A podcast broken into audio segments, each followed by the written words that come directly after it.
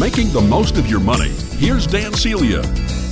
Well, some of the economic news that has come out today is housing starts and housing permits both fell. So they take a little breather. Remember, they had an incredible start to the year. They had a good month last month. So we've got housing starts down 2.6% and permits fall by 2.5%. Here's one of the biggest problems I see with that. We are already seeing dramatic pressure on both existing home sales and new home sales. What I mean by that pressure is price pressure.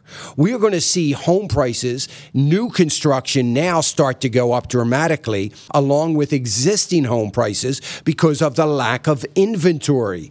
And we are headed in to the busiest time of year, the housing time of year. Now, Having said that, because of the strong beginning of the year, we're still up 5.7% year over year. So this time last year, we were a lot worse. So we are up, and that's good news. That's the bright spot. So we'll see where it goes. But I've got to admit, I'm a little bit surprised, particularly in light of the fact we are seeing reports from the real estate area of things saying that millennials are entering into the housing market in numbers that we haven't seen in many, many years.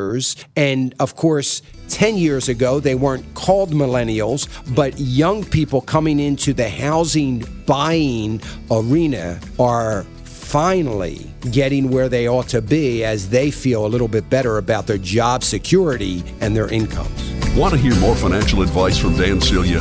Then look for his podcast when you visit the website afr.net.